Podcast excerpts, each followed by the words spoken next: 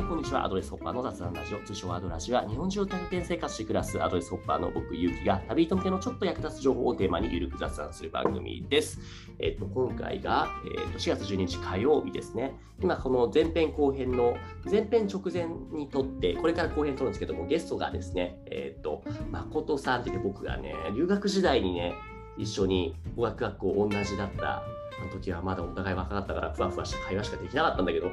前編で話してたらすごいですねもうコンサル会社で働いた後に教育関連の大手で働いてで今度新しくやりたいっていうのが水産養殖の関連のえー、と業務改善系のそのプラットフォームツール作るみたいな話を前編でなんでそんなことしたいのかって話をしたんですけども今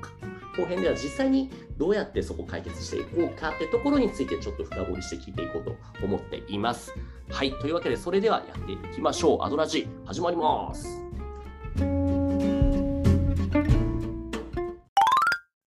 はい、じゃあ早速お呼びしていきましょう。前編から引き続きゲストの誠さんです。ミュート解除とカメラオンお願いします。はい。はい、お願いします。はい、お願いします。いや、すごい怒涛のプレゼンラッシュありがとう怒涛ございます。ですいません、なんか。はい。まあ、前前々からでも本当、熱量がね、好きなことに関してはある、俺みたいな人間だってのは分かったから、もうある程度予想できてました。とさ直前にも、いや、会話のキャッチボールしようね、みたいな感じで俺が偉そうに話させてもらったので、そこを意識して、俺が全く水産関係分かんないって人に対して話すように、じゃあちょっと今後後編もお願いします。俺も分かんないけど、はいめっちゃ聞くのでお願いします、ね。はい、お願いします。じゃあ復習ですけれども、えっとね、やろうと思っているのが、えっと、水産の、あ、ちょっと、俺のじゃあ認識が合ってるか確認させてくださいね。はい。えっと、そのまこっちゃんがやりたいと思っているのが、水産のその漁師さんとか、そういった人たちの元気がない日本では。だから、その、えーっと、養殖の業務改善、もっと効率よく回して、本来なら稼げるはずのその水産業界をもっと元気にしていこうよ。そうすれば、その本来人間が取るべきタンパク質、これちゃんと取れて健康になれるはずだから。で、何よりお魚って美味しいから。だからやった方がいいよねっていう、そういうお話で合ってました？そう、もうそういう話です。ありがとうございます。はい、ありがとうございます。じゃあ、そのね、どういうことしたい、なんでみたいなところを話聞いたので、じゃあ具体的にどうすんのみたいなところをちょっと話聞いてってもいいですか？はい。じゃあ、えっと、はいこれ、どうしましょうかね。が画面もらいましょうか。OK です。じゃあ、そしたら、今、お戻ししますね。ホスト、おーっとっとっと。はい、ホストにしました。これで画面共有がはいできますと。ほい。これで映るかしら。見てます。はい、見えてます。なんだなんだ？面白そう。新春サーモンとか映っとる。これ自分で作ったの？あ、これ自分で作って。えー、すごいじゃん、すごいじゃん。ホホーム画面、ホームがここかな。まず聞くのは、これは何をするためのツールなんですか？これは受受注と発注をやり取りするツールを作ろうと今思ってるんですそもよね。そもの現状時点で受注発注っていうのは、こういうの、俺のイメージってどういう業界もこんな感じのを使って、受注します、発注しますって、ちゃんとやれてるイメージだったんだけど、そうじゃないの？だからこういうことを使ってるの？あ、そう、もう今言ってくれてる通り、そうじゃないっていうのが、まあ、あるんですよね、水産業は。で、なんか水産業って、うんうん。あの電話とかファックスがすげえいまだに多い業界なのよ。いや予想してたけど、本当にそうなんだね。なんか今だこの辺の効率悪いでしょ？そう、話聞いてると、あの、効率悪いんじゃないかなって思って、あ、でも最初始めそうだったんだよね。意外と電話とかファックスが役に立つシーンもあるっていうのが逆に分かってきた。それはななんでそう思なんかそのであの水産業うんうのん扱う魚ってめちゃくちゃ腐りやすいのよね。その体質が悪くなりやすいんだね。でもそれとどういうそうそうそう関係性が？で情報が結構古くなるでね。その昨日の情報だとあもう古いんだよね。ーでね。水揚げした魚はその日のうちにあのその周りの半径10キロ以内で処理できればいいわけじゃなくて全国に流通させなきゃいけないからね、そうすると単発とかその場限りでやり取りするものとかってめちゃくくちゃスピードが大事になってきて、でなるほど。その情報がちゃんと伝わってるかが確認できるものってもう電話なんだよね。えじゃあもうそうなると今後も電話を使い続けるしかないって諦め諦めるしかないの？えっと、市場、その取引としていろんな水産業って取引をしてて、うんうん。あの、結構特徴的なのが市場が2つあるんだけど、2種類あるんだよね。はいはいはい。どういうこと？で、あの、水揚げするところ、まあなんか、あの、気仙沼とか、あの、はい。い、ろんなところで水揚げすると思うんだけど、うんうそういう水揚げしたところで市場を組んでるのが1個と、はいはい。もう1個は豊洲とか、大田市場とか、中央で。うん。あ、そうそうそう、横浜とか、そういう大きいあの、全国の魚を集めてきて、あの、そこからあの分化していくっていう、はいはいあの、はいわ分けていくっていう。じゃあ、ロ消費地ーカルか中央かで。でも、その2種類によってやり方って変わってくるの？そうそうそう、その、まあでも、そうね、でも市場の中はその2つあるけど、基本的にはまあ一緒で。うん大量のものを流通させるっていう感じになるんだよね。なんかもう両方とも？あ両方とも両方とも。うんなるほど。結局、そこの取引は、うん。あの例えばタイとかブリとかマグロとかを、なんか1000尾とか2000尾とかの単位とかもであの流していって、うん。であの結構大きい量をあの何も形が変わらない。タイはタイのままあの、はい。箱に入れた状態で、はい。あの全国の違うところにただ持ち帰っていくっていうことをやるんだよね。でそこはやっぱりこう電話とかファックスとかなんかそういうのがないとなかなか成り立たないなって思ってるんだけど、じゃあああいうところで働いてたてもう何そのコールセンターみたいなおばちゃんみたいなのがもう何十人もいてそういう人たちがいないと回らない業界になってるってことな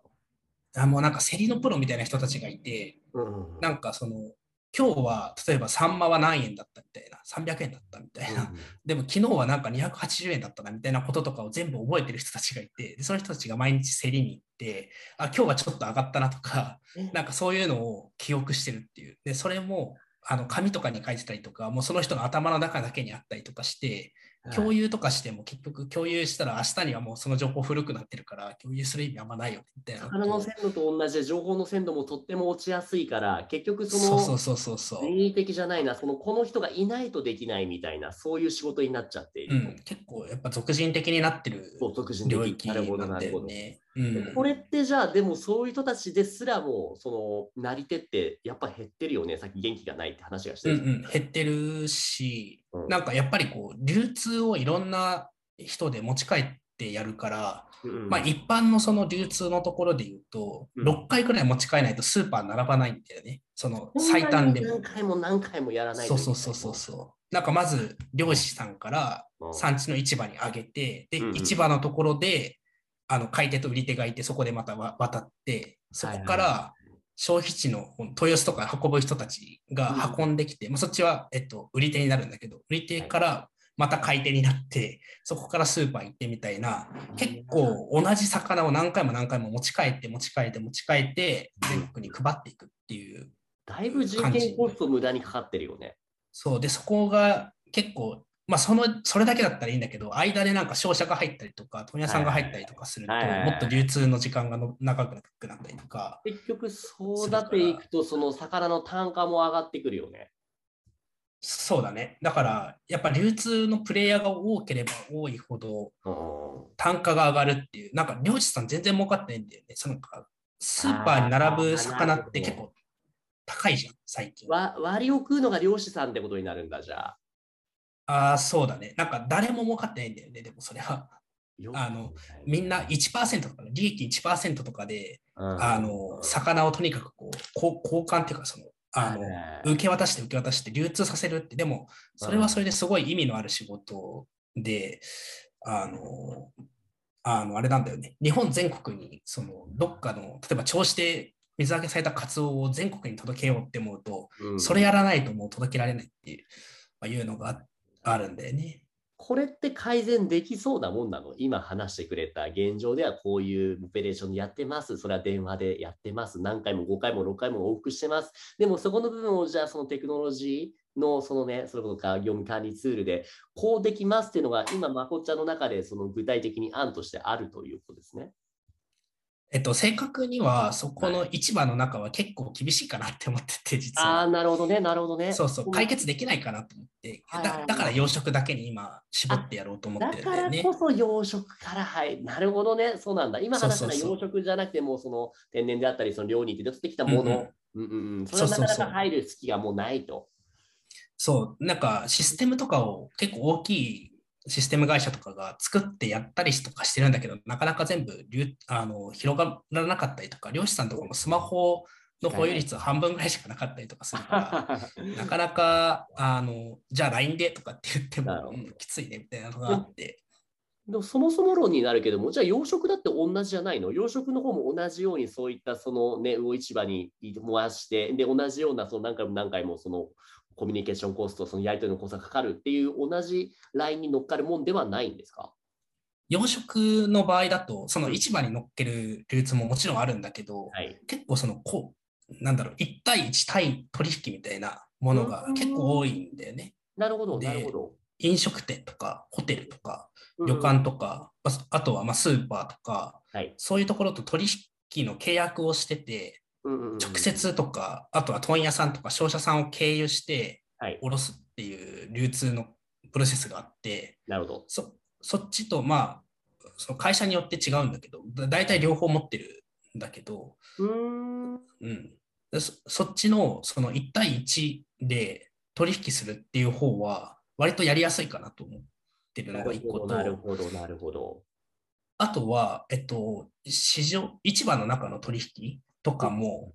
あの、養殖って結構特殊で、天然物は水揚げしないとわからないじゃん。その網でガーって引いてみて、なんかこの網にいっぱい貝かかったね、みたいな。ああ、何匹取れたねとか、この大きいのが取れたねとかっていうのがわからないね、確かにね。そうそうそう、わからないじゃん。だから水揚げされた時に、水物、うん、価格も水物だし、まあね、取れる量も水物だから、ね、もうとにかくそこをちゃんといっぱい取ってこようっていうことになっちゃうんだけど、はい、養殖だといけすがあるから、大体1ヶ月後と後とか2ヶ月後にどれぐらいの魚が売り上げられそうですみたいな話は分かるんだよね。予測が立つから、そうすると、まあ、割とその計画的に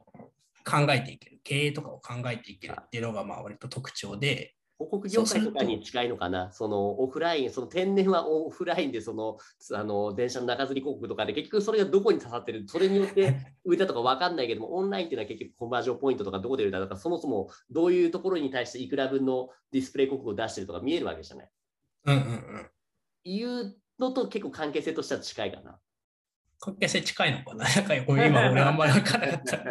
まあでも近いのかもしれない。でもなんかそういう理解が見えるか見えるかできてるってことだよね。そうだね。なんか、かかだから自分たちが持ってるものがすでにあるし、うんうん、あるから、あの、そこに対して取引するってなった時に、その、水物にならずに済むって、その市場に全部下ろさなくても、自分たちで市場に下ろす量を逆に決められる立場にあったりとかするから、市場のところもやらなきゃいけないんだけど、とはいえ1対1でやるところは電話とファックスでないといけない理由が逆にあんまりなかったりするんだよね。養殖の場合。養殖の場合は。ただそこが今電話とファックスっていうところは変えられるんじゃないかと思ってて、なるほど、なるほど。そこをシステムでやろうかなと思ってるじゃあこのシステムっていうのは、えーと、入れ先としてはその養殖業者さんとあとそれを実際に卸す先のレストランとかそういったチェーンとか個人とか人両方に入れて初めて成り立つみたいなそういうツールってことですかこれは。ああでもね結構そうしたいって思ってるんだけど、最初きついかなって思っている。あの、結構発注者側、だからさっきのスーパーとか、ホテルとか、はい、そっちが結構意志強くて、はいはいはい、なんか自分たちで発注ツールとか決めちゃうんだよね。あ、なるほど。なるほどね。そう。だから受注者側からこのツールで発注してくれませんかって結構言いづらくって。確かにね。それはわかる気がする。うん。そう。で、いきなり多分電話とかファックスなくならないから、うん、とはいえ、電話とファックスで紙の手書きでみんなであの情報共有するよりは、うん、社内の業務システムとして、なんか早くデータ化してあげることができたら、なんか普通に業務の効率化とかできるし、ミスとかもなくなるし、そっちの方がいいんじゃないのみたいな、今は発想で考えてまずは大企業ではなくて、結構その小さめの、それこそ個人とか中小のそのお客さん、クライアントに対して提案どこから始まるんですかね？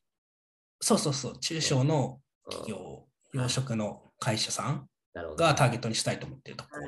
ですかね。うんなるほど、なるほど。え、もうこれもう何？ほぼ使える状態まで持ってけてるってことなんですか？今これ見せてるのは。いやいや、なんかこれ、まだ画面作り途中な感じなんですはいはいはいはいはい。でも、ここの中でやることっていうのは結局、その注文をして、はいはいはいはい。そう、なんか、ちょっと例えばですけど、はい、あの、取引先みたいなものを前なんで、ほうんどこどこぞこのホテルにはいから電話かかってきましたみたいな時に、ホテル選んであげて、で、まあ、魚、何を養殖してるかって、魚種そんなに限られてるから。だいたい3とか5とか種類しかないから、それを前選んで、同じ魚でもいろいろあるでしょう。その、ああ、そうそうそうもうすでにね。はいはい。でどういう加工をするかとかって意外といろいろ選択肢があるんえー、今これ書いてあるね。骨なし、皮なし、鱗なし、カットあり、スモーク、その他みたいなね。そう、なんか、これもうちょっときれいに情報整理しないといけないんだけど、うんあの、例えばフィレってあの三枚おろしにしたもののう上と下の中骨抜いてる、あの上と下のあれをフィレって言うんだけど、なるほど、なるほど。フィレも、あの、中骨をこうピピンセットみたいなこうぬ抜くと結構食べやすくなったりとか、ね。あの腹骨とかをこうすくっていうのそのは腹の骨なかなか食べづらいからそうすいちゃうんだけど、はいそういうのをどうするかとか、あとはい皮を残すか残さないか鱗ついてる方がいいみたいなところがあったりとかうんするから、なんかそういう加工メニューとかが割と魚によって違ったりとか、はいあとはお客さんによって要望が違ったりとか。なるほど、なるほどね。へえ、これで、その魚のじゃあ量とか、それと大きさとかいろいろあるよね。で、いつまでとかいうことを入力してってことなんだ。なるほど、なるほど。で結構水産って特徴的なのって、あの定款不定款みたいなことを言うんだけど、あのうん、化粧品とかだと、例えばなんか化粧水買おうと思うじゃん？はい。と、1本の化粧水がいくらかって決まってるじゃん。そうだよね。1000円ですみたいな。うんいや、1000円高いから、1本500円とか決まってるじゃん。まあまあまあ、例えばね、どうぞ。そうそうそう。で、注文するときに5本注文しますって言ったら、うん5本かける500円ですね、2500円ですねって決まる。メールだよね。うん、そうそうそう。でも、魚ってさ、一個一個大きさ違うじゃん。いや、ほんとスーパー行っても微妙に十数十円、1円単位で変わるよね。そうそうそう。うんで、それも大きさが違うとか、あとはなんか微妙になんか、あの傷があるとか、なんか、古なんか目がないとか、なんかそういうこ個別具体の事象とかで単価が変わったりとかするんだよね。それそれが、どう、うん。これでなんとかなるの？それをだから解決したいなと思って、なるほど。他の業務システムだと、うん。一回注文するときに数量入れちゃうと、その数量が、そのそうだよね。全部の数量スの、タンダードになっちゃうよね。じゃあ、このマグロは全部5000円なんですねって、ちっちゃくても大きくても全部5000円なんですねってなっちゃうと。そうそうそう。なので、それを、まあ今はその数量を入れるっていうのは、注文するときにやってもらうんだけど、うん。納品をしてもらう、あ納品をするときなんかうんに、もう一回その重さを測るみたいなことをやってて、おこの、まあ、注文が入ったものをわーっと並べて、ちょっと作り途中なんだけど、あの、数量がどれぐらいですみたいなうん。ものを、まあ、あの、じゃあまあ500、500キロはちょっと あれだけど、例えば1 100グラムあたり1000円で売りますみたいなのが決まってたら、ググラムあたり。ここで金額が決まる。で。できるから、発注の時と、その、納品する時で金額が変わるというか、ちゃはいちゃんとできるっていうことをまあやろうと思ったりとか。なるほど。でもね、これがうまく回れば、ももちろんものすごい、その、今まで時間がかかっていた、その間のね、えーっと、人件費がすごい削減できるよね。そう、人件費削減できるのがまあ一個と、あと結構ミスするんだよね。なんかその単価って、うん。例えばタイを売るときにうん。100g あたり、例えば500円で売りますってはい。な,、はい。なってたとして、その500円って、あの、スーパーの A 社に売るときは480円だし、あ B 社に売るときは、は460円だったりするんで、相手にね。よって違うよね。そうそうそう。うんで、それが重量によって違ったりとか、するからそれをここのタイミングで計算しようと思うと、みんな今手計算してて、そうだよね。で、間違えるんだよね。ああ、その、結局ヒューマンエラーっていうのは起こるけど、そこの部分もこれがツール上で管理できるようになれば、ロボットはね、ミスしないからね。じゃあ、そのコスト削減とミス削減と、他にもある？何かメリット、これを使うことによるメリットっていうのは。他はもう一個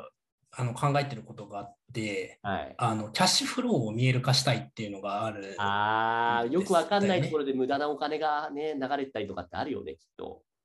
あの結構売り上げが立つのがいつかわかんないんだよね。ああ、そういうことか。結構自転車操業だったりとか。そうそうそう。うん、なんか最初、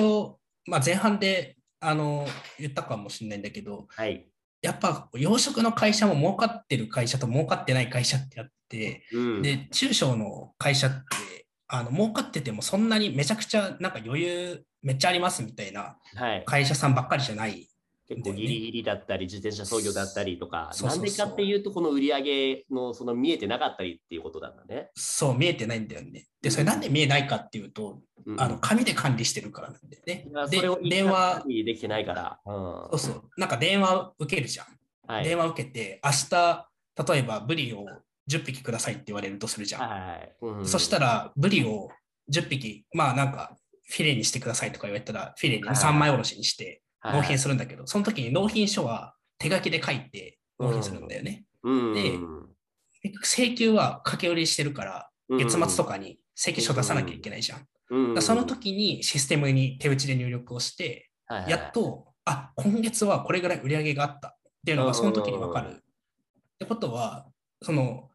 売り上げがいつどれぐらい経つかっていうのが分かるのが、マックスで1ヶ月遅くなるそうだよね、本当、締めとね、その、ま、末日とか締め日とかってだいぶ変わってくるよね。そのそうそうそう相手相手方によっても変わってくるから、それを考えてると、場所にね、相手によっても2ヶ月、3ヶ月先になると分かんない、いろんなところがあるよね、きっと。そうだね、なんかやっぱ社内の,、その情報を集約していくところが紙だと、うんうん、あの合計ができないじゃん。その自分で手計算すれば、Excel とか打ち直せばできるんだけど、それをまあやる時間なんてそんなないし、養殖で働いてる人がそれをやるかっていうと、なんかそれよりももっと、なんか本質的に養殖する上で大事なこといっぱいあるじゃん。なんか、あの、いい稚魚を選ぶとか、いい餌を選ぶとか、網をきれいにする気づいたらそのお金のことだけ考えて、本当に自分たちがやりたいことができなくなっちゃうって本末転倒なことになる。そうそうそう。だももっと安心して経営できると思うんだよね。キャッシュフローがちゃんと目に見えて、今月はこれぐらい今売り上げ立ってるみたいなのが、例えば10日の段階で分かると、残り20日は今結構順調だから、なんかちょっとあの普段とは違う挑戦的な売り方とかやってみてもいいかもねみたいな話ができたりするかもしれないじゃん。そうだよね、それは思うな。本当今、挑戦的な売り方って言って、俺もピンときたのは、それこそその今言ってくれたまこちゃんが、そのこのウオテックを使うことによるメリットとして、まあ、3つありますと。えー、っと、えー、っと、あれ人件費の削減と、あとはミスを減らすのと、あとはお金の部分の見える化するのと、あと個人的なものは今、その、なんだろう、新しいその売り方、挑戦するときにも、ビッグデータが集まることによって、あ、じゃあここのその、クライアントではこの魚がこれだけ売れましたって結構これって別に何だろうやっぱ集約されることによって他のまだ指したまだお客さんになってないであろうクライアントに対しても同じように営業データ化できるよね。できるできる。なんかいや今のところがめちゃくちゃいい、うん、あの目の付けどころポイントだと思ってて、実はなんかあの自発注の仕組みを作ろうと思ってるのはそれも一番あるんだよね。うんうん、なんか自動化できたらめちゃめちゃ強いよね。そう、なんかいつどこのタイミングで、うん、例えばブリの需要が爆走するのかみたいなことが分かると。ね、1年通してこの日にすごい、このシーズンに増えることが分かった。じゃあ次からここ行こうってなったらね。そうそうそう。分かるし、あと結構養殖だと断るケースあるんだよね。あの、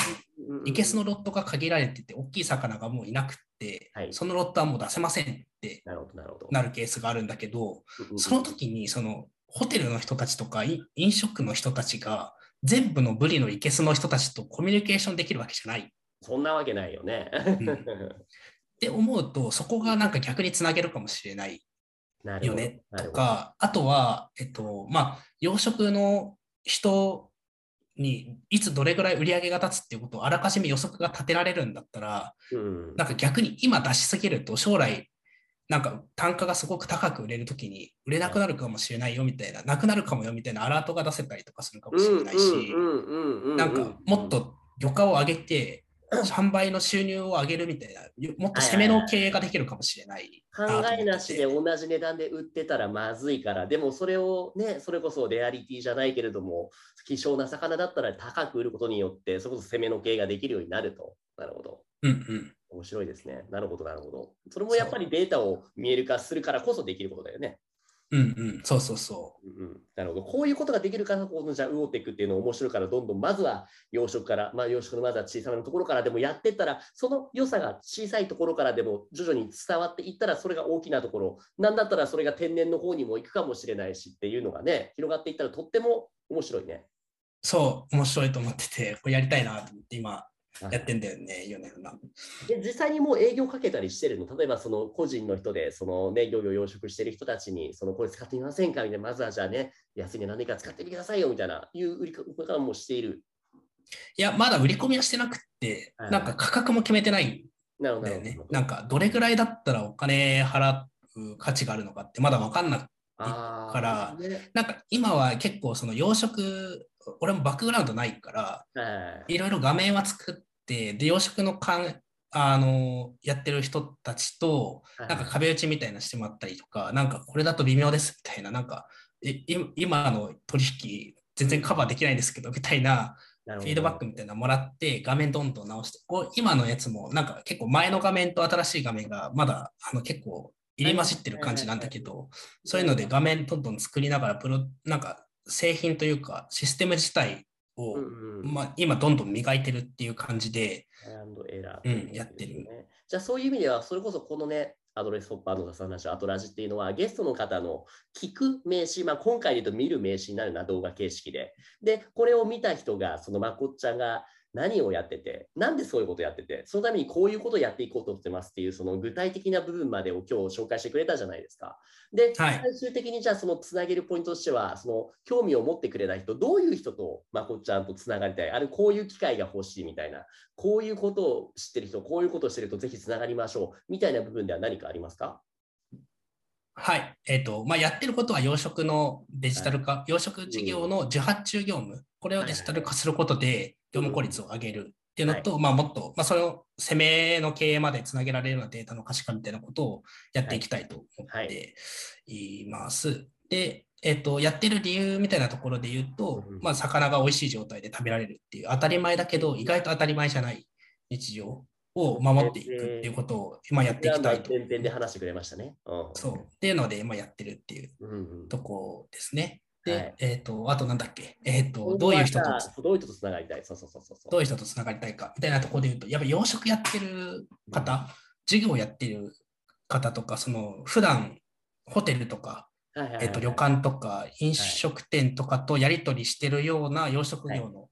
方の、なんかリアルな困りごとみたいなこととか、システム使った時にどういうところがネックになりそうかみたいなところを、ちょっとあの壁打ちみたいなさせていただけるとすごいありがたいなと思っているのが一つと、あとはあの将来的にはあのこのシステムにその入力していくデータとかをその小売店の人たちよあのホテルとか飲食店の人たちにも使ってもらえるようになると、その人たちも別に24時間電話がつながらないと注文ができないみたいな状態じゃなくても、注文ができるようになるから、そういう意味でも役に立てるかなと思ってはいて、なんでそういう人たちからした時のそのシステムパッと見た時のなんか使い勝手どうなんだろうみたいなことを聞きたいなと思っているので、まあ、そういう人たち、養殖事業者と普段取引をしているような、なんかまあバイヤーっていうか、なんか、うん、そういう担当の人とかに話を聞きたいっていうのがあります。であとは、あどうぞどうぞ。あとは？ああと 3, 3つ目は、うん、あのこういう養殖でなんかやっていきたいっていう、うん、あのな仲間みたいな、仲間っていうか一緒にやりたいみたいな人がいたら、一緒にやりたいなと思ったりしてるので、まあ、声かけてもらえると嬉しいなって感じです。聞いてる人、これ気になるつながりたい、まこっちゃんとって思った人はどこにアクセスすればいいですか？えっと、ツイッターとのとかな、はい、その両方ともまだ始めたばっかりなんで、あんまりコンテンツないですけど。はい。サクッとツイッターとか見せられます？あ、ツイッター、ツイッター、はい。あとはノートも面白い感じの書いたけど、あれもリンクとか載せちゃって大丈夫です？はい、お願いします。ツイッターはこんなのでやってますね。えー、っと、それで、ノートもなんか面白いの、その下の方のツイート、それあったじゃないですか。これ、はい。養殖と地産地消で地方の経済を動かすって書いたノートありましたね。それも面白かったです、画面見えないラジオの人向けにリンクも貼っておくんで、気になる方、はい。要はそのお願いします。の業務改善。で、それで将来日本元気にしたいみたいな、そのためのそのじゃあ小売業の人であったりとか、あとは養殖やっている人。で興味ある方は、このリンクからまこっちゃんぜひつながってみてくださいという形ですかね。どう？話尽くせました？一旦今日のところは。はい。ありがとうございます。ごめんないともっともっと長くなっちゃう。今日はこれぐらいにして、またね、面白い進展があったら、そのつながせてもらおうかと思ってます。はい。でね、手前味噌なんだけどもね、まあ、あえて言わなかったんだけども、その、俺、弟がいるんですよ。うんうん。うん。で、弟ね、もともと水産系の大学を出て、水産系の商社に入って、もう本当にお魚だけが大好きみたいな、そういう弟なんだけども、うん彼が最近ね、地域おこし協力隊、わかりますか？うんうん。を始めたんですよ。で、地域おこし協力隊ってそれぞれみんな各自自分のユニークなミッションを達成するためにやるものじゃない。うんうん。で、彼のミッションっていうのは川魚の養殖をしたいっていう。おー、ままささに。にだよね。本当にね。あーしかも若いね、今24かな？そういう彼みたいな人もそうぜひぜひね、木をいやもうぜひなろうと思うんでね。